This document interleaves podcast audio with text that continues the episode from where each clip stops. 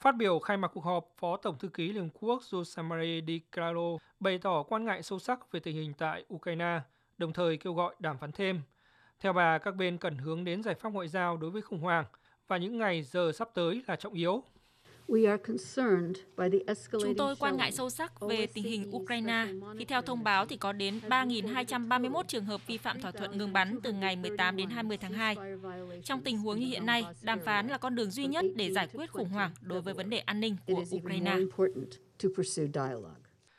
Tại cuộc họp, đại sứ Mỹ tại Liên Quốc Linda Thomas Greenfield cho rằng việc Tổng thống Putin ra lệnh cho lực lượng Nga tới các khu vực này trên danh nghĩa giữ gìn hòa bình là điều vô nghĩa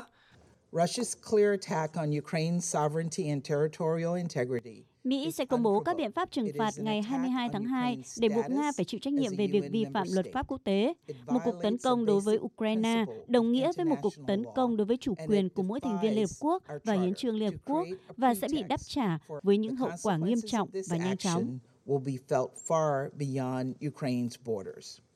Về phần mình, Đại sứ Nga tại Liên Hợp Quốc Vasily Nebenzia cho biết, miền đông Ukraine đang đứng trước bờ vực một cuộc phiêu lưu quân sự mới của Ukraine mà Nga không thể cho phép, đồng thời tuyên bố sẽ không để xảy ra một cuộc tắm máu mới trong khu vực.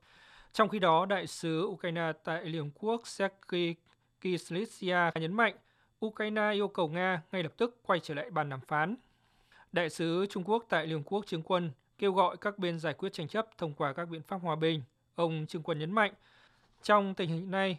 tránh có các hành động khiến tình hình gia tăng căng thẳng. Đại sứ Trung Quốc cũng mong muốn các bên liên quan tiến hành hiệp thương đối thoại, đưa ra phương án hợp lý nhằm giải quyết ổn thỏa các mối quan tâm của nhau.